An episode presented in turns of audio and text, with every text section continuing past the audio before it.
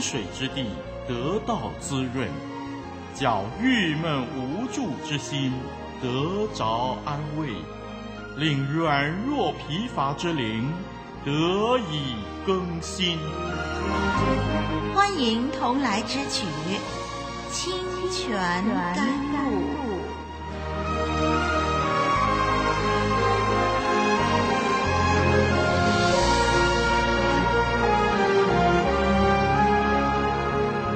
朋友、弟兄姐妹，我是丽文，请我们继续来学习神的话语。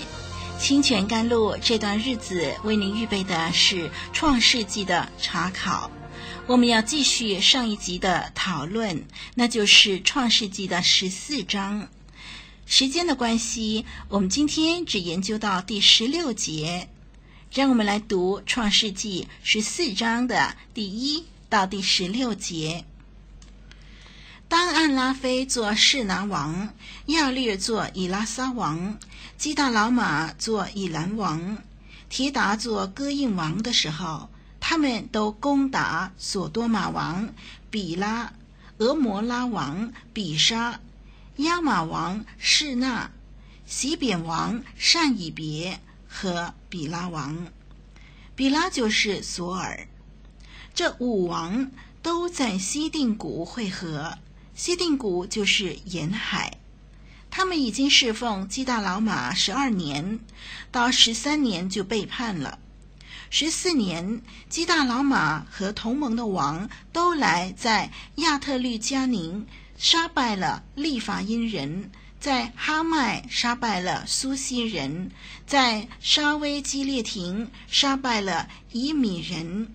在何利人的希尔山杀败了何利人，一直杀到靠近旷野的伊勒巴兰。他们回到埃密巴，就是加低斯，杀败了亚玛力全地的人，以及住在哈喜逊他玛的亚摩利人。于是，索多玛王、俄摩拉王、亚玛王、西扁王和比拉王。比拉就是索尔，都出来在西定谷摆阵与他们交战，就是与以兰王基大老马、戈印王提达、士拿王暗拉菲、以拉撒王亚略交战，乃是四王与五王交战。西定谷有许多石漆坑。索多玛王和俄摩拉王逃跑，有掉在坑里的，其余的人都往山上逃跑。四王就把索多玛和俄摩拉所有的财物，并一切的粮食都掳掠去了，又把亚伯兰的侄儿罗德和罗德的财物掳掠去了。当时罗德正住在索多玛。有一个逃出来的人告诉希伯来人亚伯兰，亚伯兰正住在亚摩利人曼利的橡树那里。曼利和以实各并亚乃都是弟兄，曾与亚伯兰联盟。亚伯兰听见他侄儿被掳去，就率领他家里生养的精练壮丁三百一十八人，直追到但。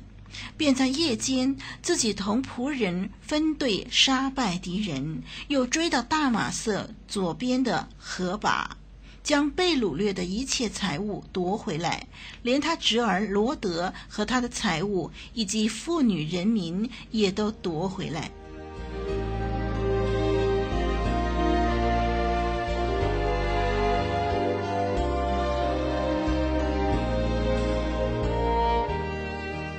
亚伯拉罕生平，信心之父教宗，无所保留，全然献上，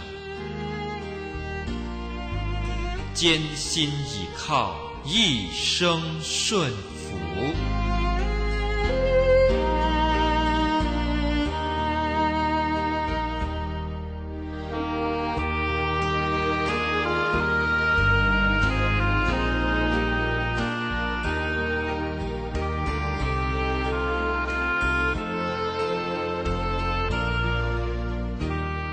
段经文记载了从东方，也就是米索波大米下游来了四个王，闯进了迦南，攻打死海南面的迦南人的城市。圣经提到这件事情，是因为亚伯兰的侄儿罗德与此事有关。他在索多玛失陷的时候被掳去了。让我们先来注意经文中所提的王吧。东方的四王是安拉菲、亚略、基大老马和提达。他们离开自己的地方，从老远的家乡来，走过亚伯兰曾经涉足的一带地方。不相信圣经的自由派学者，就曾经对这件事迹加以嘲笑，说在远古时候的王是不会到那么远的地方去打仗的。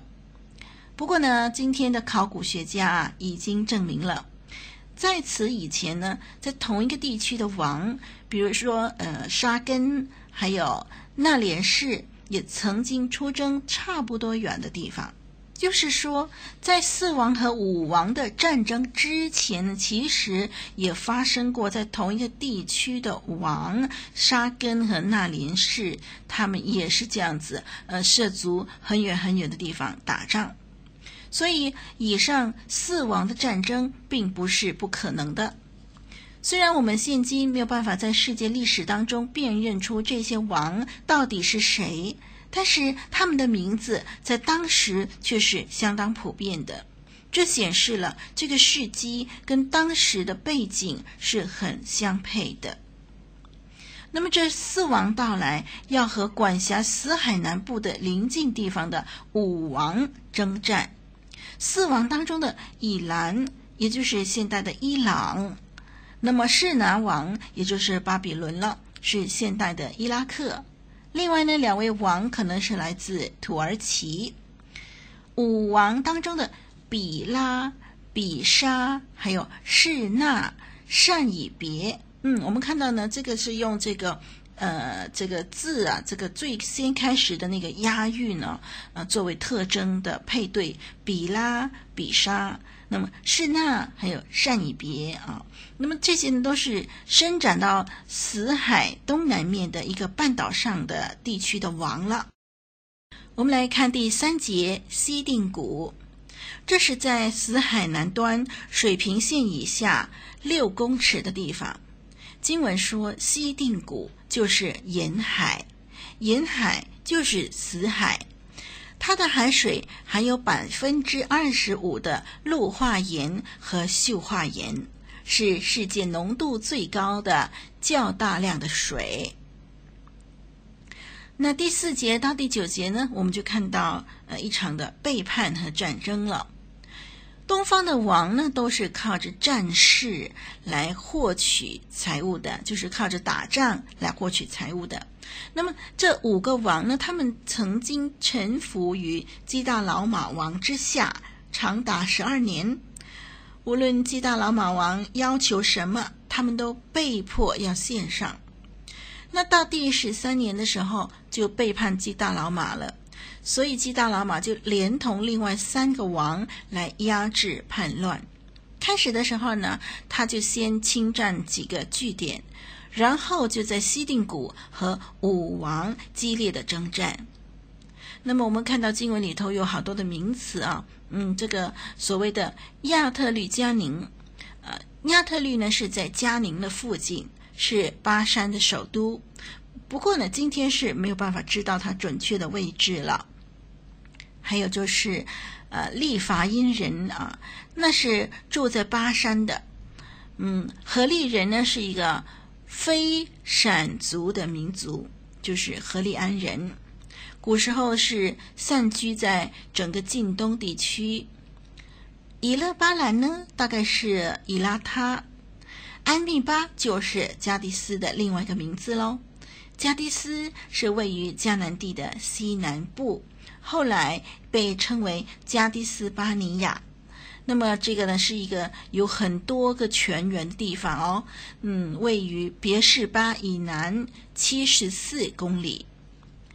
亚玛力人是住在南地和西奈半岛的一个部落民族，是个卑鄙的半游牧民族了。亚摩利人的意思呢是西方人，当然这是从巴比伦人的观点来看，亚摩利人是西方人喽。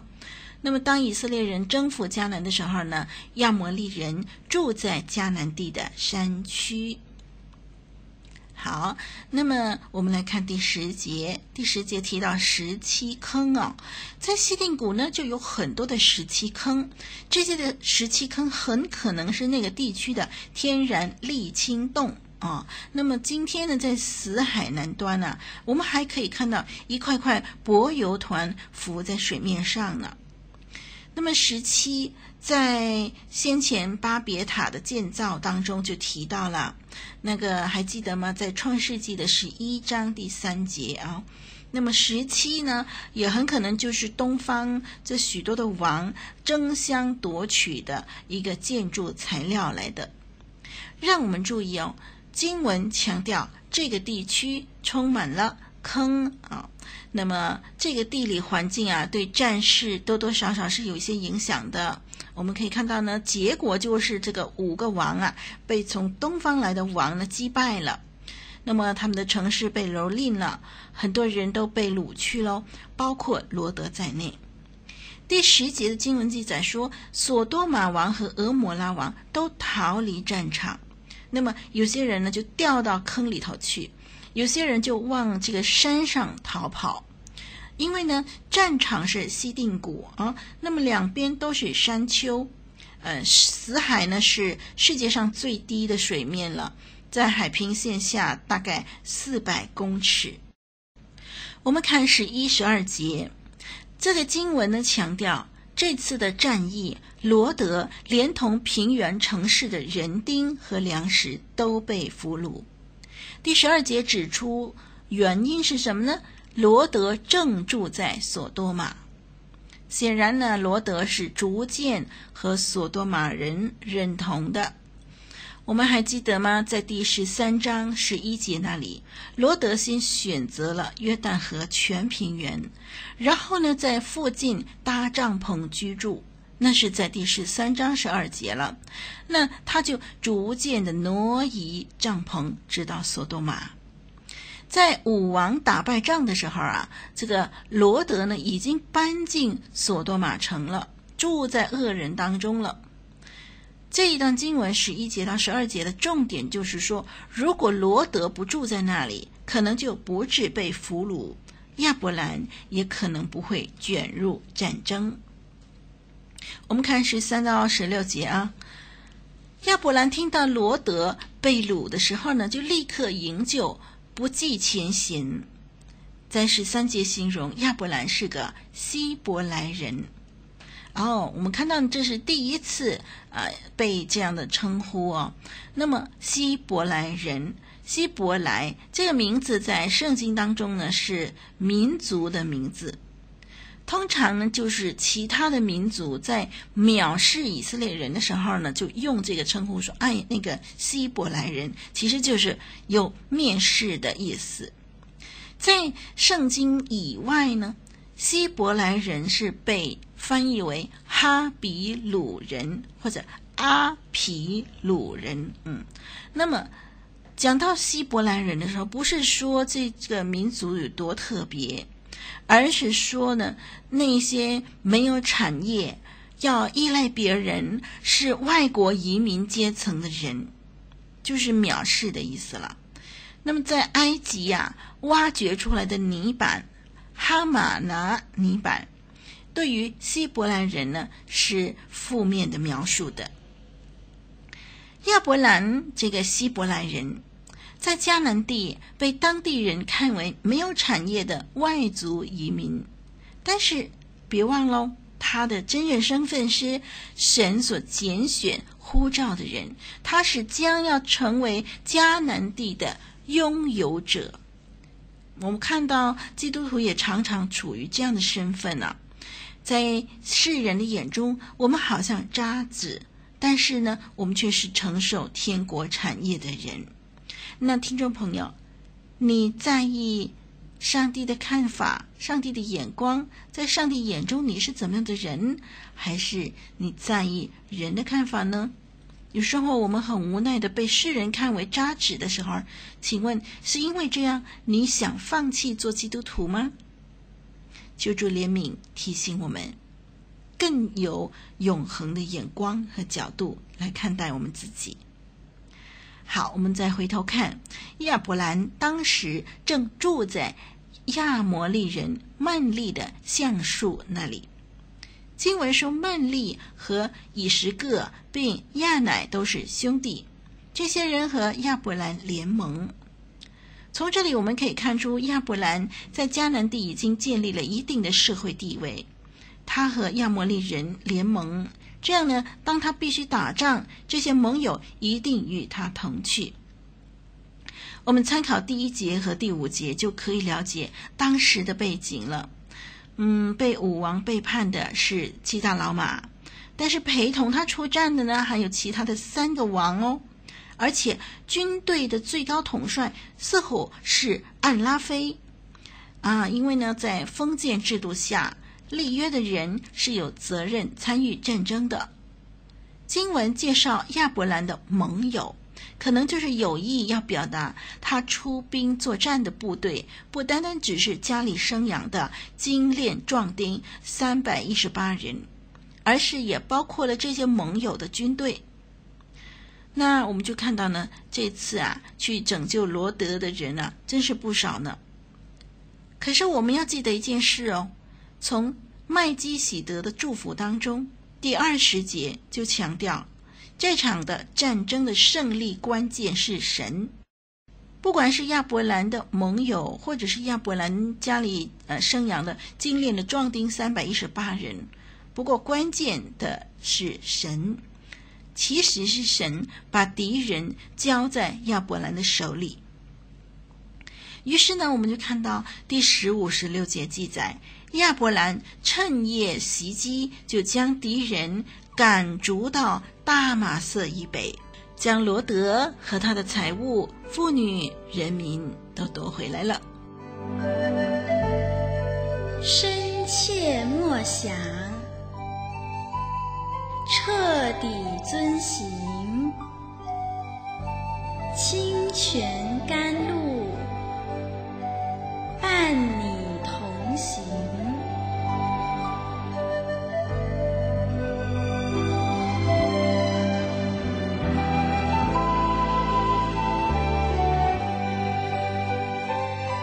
亚伯兰在这次的事件上，不单是表现了英勇的气魄，也表现了他宽大的胸襟。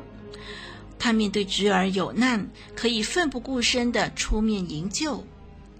一个人能够有英勇又宽厚的气魄，都是因为他心中依靠神。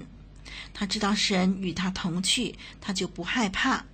他知道他一切的好处都在神里面，因此他就不会对被剥夺的利益愤愤不平。最后呢，事实证明，他拱手让人的那个约旦河全平原啊，他没有吃亏，反而是他在社会上取得一定的地位，有盟友和他相伴，有难的时候一同担当。反观罗德，则狼狈不堪了。弟兄姐妹，信靠神的人什么好处都不缺，您说是吗？好，那我们今天就学习到这儿，我们下一集节目再相聚。我是林丽文，再会。以上播出的节目是由活水之声录音室所提供的，欢迎上网收听更多精彩的内容，网址是。www.livingwaterstudio.net L I V I N G W A T E R S T U D I O dot N E T，谢谢您的收听，再会。